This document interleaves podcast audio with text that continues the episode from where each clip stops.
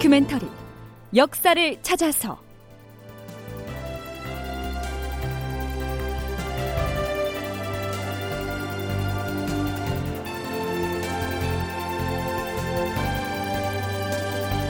제 891편 가짜 항복 문서로 화친을 시도하다. 극본 이상락 연출 최홍준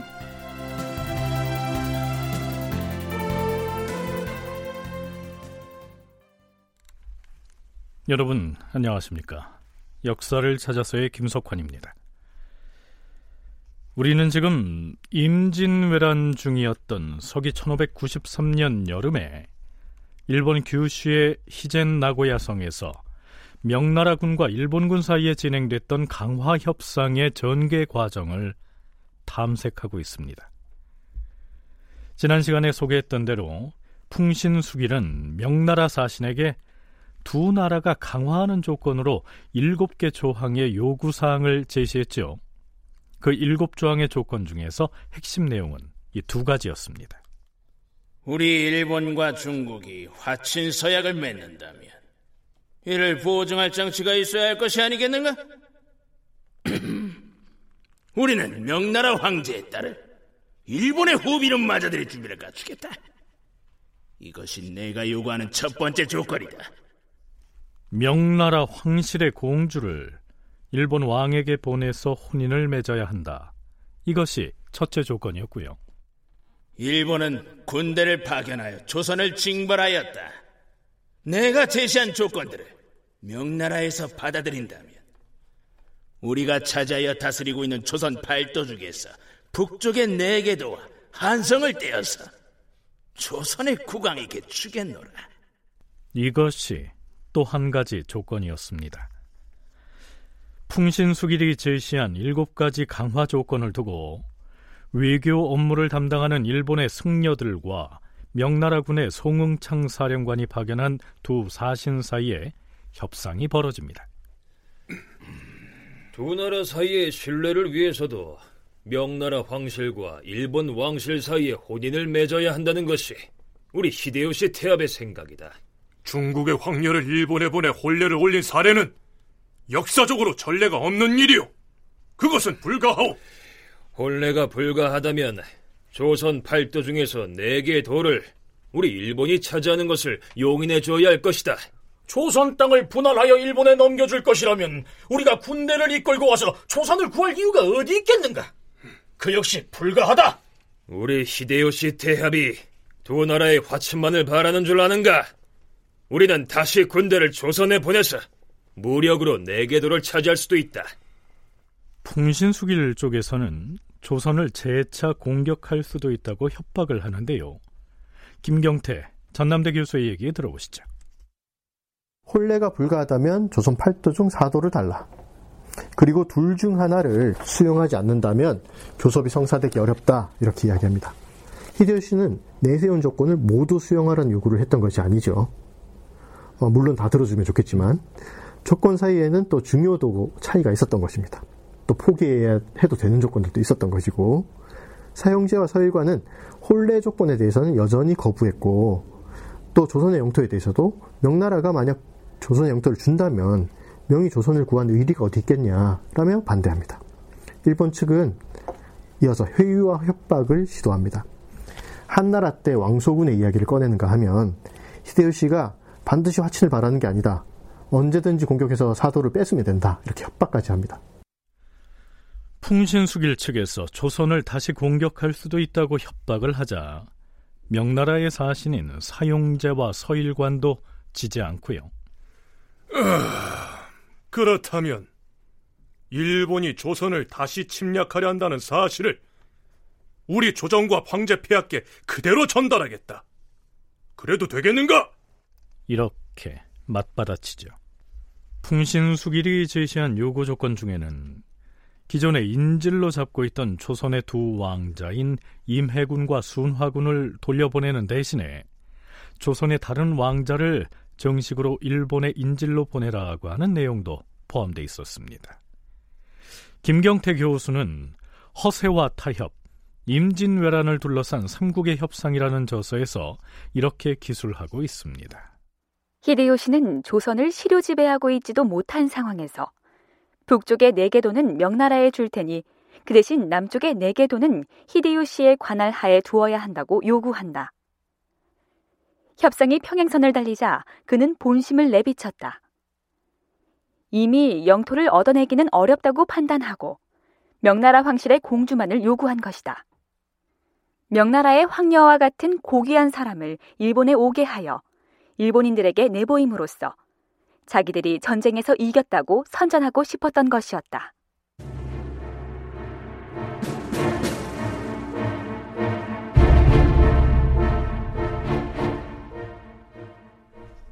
명나라의 두 사신, 아니, 조선에 참전한 명나라군 총사령관인 송응창이 명나라 황제가 보낸 것처럼 꾸며서 일본에 보낸 위장사신, 이렇게 칭해야 옳겠지요. 그 가짜 사절인 사용자와 서일관이 조선으로 돌아올 즈음 도요토미 히데요시가 작성했던 문서들이 일본에 남아 있습니다. 그는 자신의 부인에게 보낸 편지에서 이렇게 말하고 있죠. 이번에 명나라에서 우리에게 사신을 보내서 사죄를 하였기에 내가 사신편에 강화의 조건들을 전달하였소. 명나라가 사과를 하였으니 이제 나는 조선도 용서하고 곧 군대를 철수할 것이요. 또한 자신의 수양딸에게는 내가 이번에 명나라를 용서했으니 조선에 가 있는 내 남편도 곧 전쟁을 끝내고 개선할 것이다.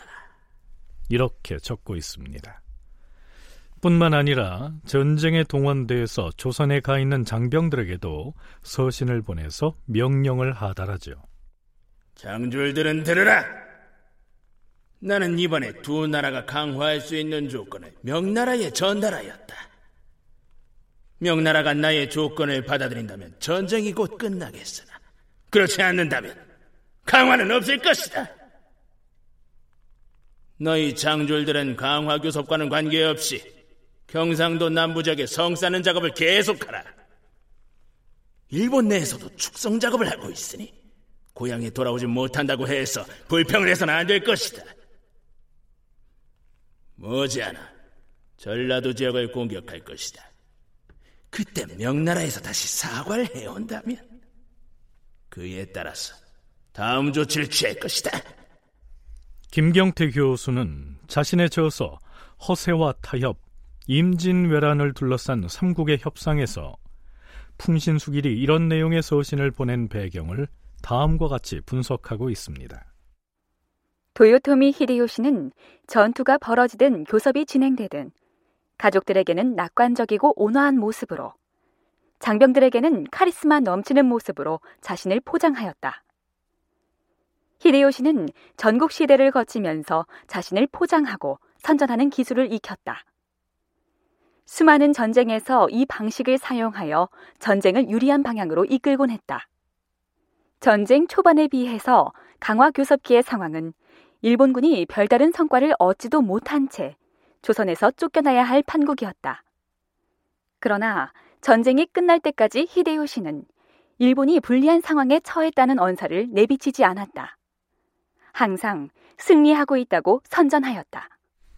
자, 이제 풍신수길이 자신의 가족이나 조선에서 주둔 중인 일본군 장졸들에게 왜 그런 편지를 보냈는지 짐작할 만하죠.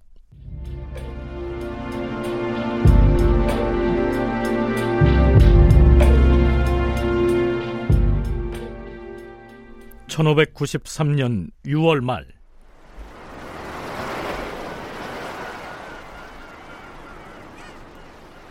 일본에서 온 배 한 척이 부산포로 들어옵니다. 어서 오십시오.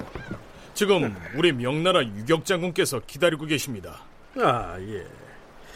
나는 일본국의 소서 행장 장군께서 보내신 소섭이라고 하는데 이 나를 심유격에게로 안내해 주세요. 자, 이쪽에 말을 준비했으니 타고 가십시다.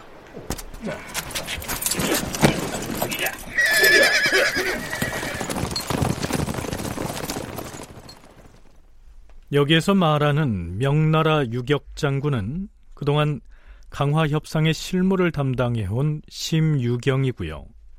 심유경을 만나기 위해서 일본에서 건너온 사람들은 소서 행장의 부하 장수인 소섭이 일행입니다. 선조실록에는 소섭이 이렇게 나오지만 일본 측 자료에는 나이토 조안 등 여러 이름으로 올라 있습니다. 그러니까 송응창이 일본에 보낸 사용제와 서일관이 조선에 돌아오기에 앞서서 이 소서행장이 소서비를 부산에 먼저 보내서 심유경과 더불어 명나라 조정에 올릴 문서의 내용을 협의하도록 한 것이죠. 애당초 사용제와 서일관이 일본으로 건너간 것은 풍신수길로부터 항복 문서를 받아오기 위해서였는데요. 그렇다면 명나라 측에서는 애당초에 목적했던 항복 문서를 받아왔을까요? 자, 다시 김경태 교수의 얘기 이어집니다. 마지막 회담에서 두 사절은 히데요시가 제시한 조건을 조정에 알리겠다고 했습니다. 그러나 두 사절이 항복 문서를 받아오지는 않은 것으로 보입니다. 항복문서에 대한 일은 아마 심유경과 고니시 유키나가가 담당하고 있었던 것 같습니다. 두 사절이 귀환하기도 전에 부산으로 오기도 전에 심유경은 고니시 유키나가의 부하인 소소비 우리 조선사료에서는 소소비라고 나오죠. 그런데 본명은 나이토 타다토시고요. 다른 이름은 나이토 조안 혹은 고니시 조안 관명을 붙이면 고니시 히다도 카미 이렇게 불리는 인물입니다.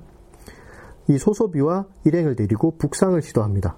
부산에서 소소비 일행을 데리고 심유경이 서울로 가기 시작한 거죠. 어, 이들을 북경에 데리고 가서 히데요시 항복 의사를 전달하겠다 이런 의도를 가지고 있었습니다. 심유경에게는. 우리가 앞에서 살펴봤듯이 명나라 사신이 나고야 성에 갔을 때 풍신수길은 중국의 황녀를 일본에 바쳐라. 조선의 국토를 분할해서 사도를 넘겨라. 이런 요구를 했을지언정 명나라의 항복을 표하지는 않았지요. 자, 그렇다면 일본에서 온 그 소섭이 일행은 무슨 문서를 가지고 북경에 가려고 했던 것일까요? 순천향대 이순신 연구소 재장명 소장의 얘기 들어보시죠. 어, 일본은 이 명나라의 조공을 바치기 위하여 수차에 걸쳐서 조선의 주선을 부탁했지만은 조선의 속임수와 방해로 말미암아서 실패하고 부득이 군사를 일으킨 것이다. 어, 천조가 그러니까 명나라가 책봉호 형식으로 일본의 번왕의 칭호를 내려준다면은 일본은 대대로 명의 신하가 되어 영원히 공물을 바칠 것이다. 이런 내용입니다. 이런 내용을 바꿔가지고 이제 명나라 조정에 이제 전달을 되도록 한 거죠. 일본에서 풍신수길이 마치 항복문서를 보낸 것처럼 꾸며가지고 명나라 조정에 전달하려고 했다. 이런 얘기입니다. 그렇게 항복문서를 꾸몄다면 그 장본인은 명나라의 심유경과 일본의 소서행장이었겠죠. 그 작업을 하기 위해서 소서행장의 부하인 소서비와 심유경이 부산에서 회합을 한 것이죠.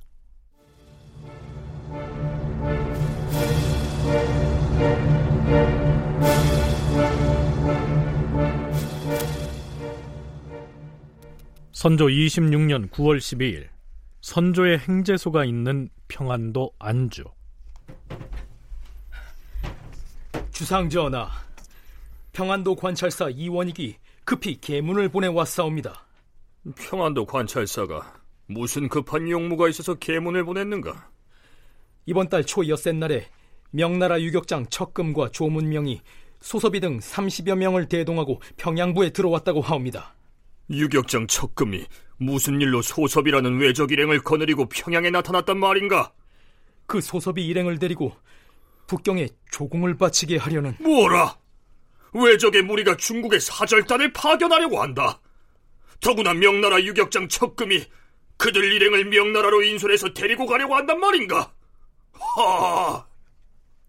그러니까 심유경과 소서행장이 항복 문서를 적당히 꾸며가지고 소섭이 일행으로 하여금 북경으로 가져가서 황제에게 바치게 한다. 이런 계획이었던 것이죠.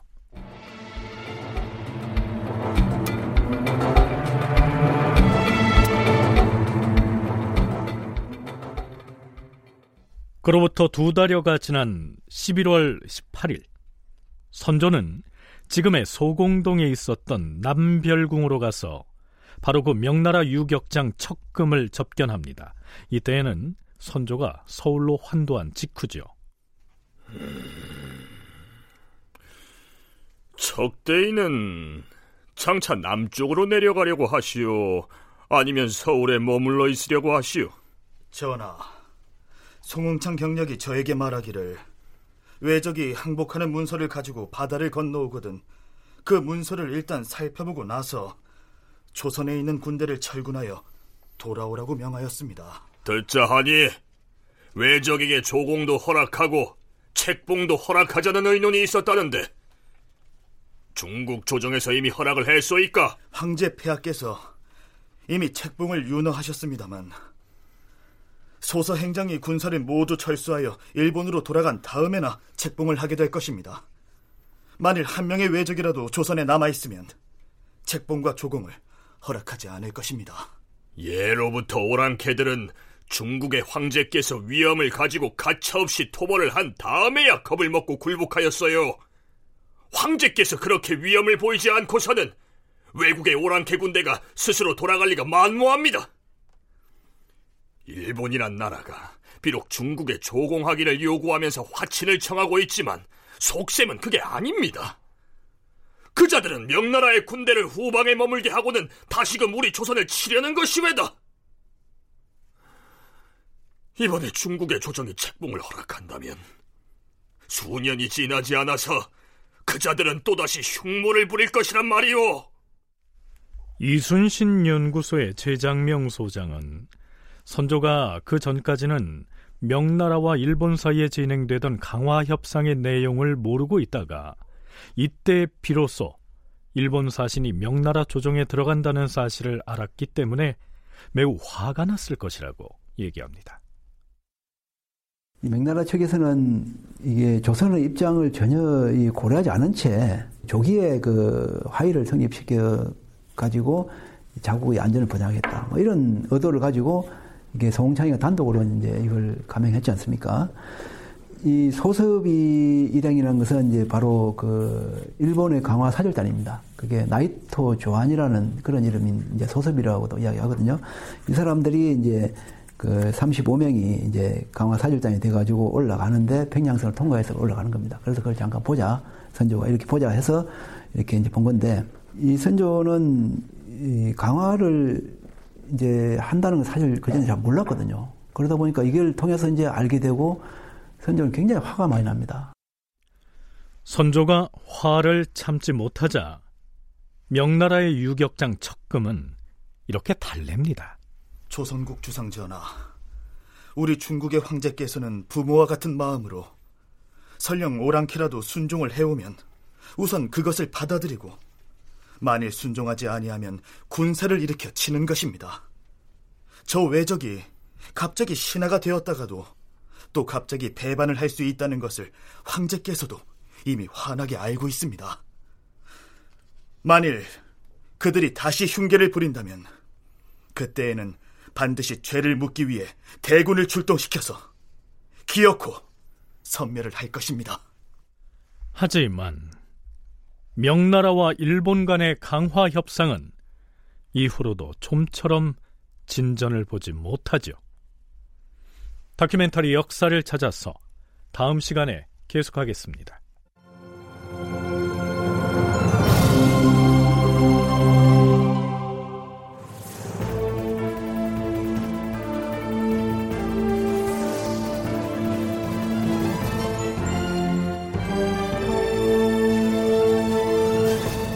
다큐멘터리 역사를 찾아서 제 891편 가짜 항복 문서로 화친을 시도하다 이상락극본 최용준 연출로 보내드렸습니다.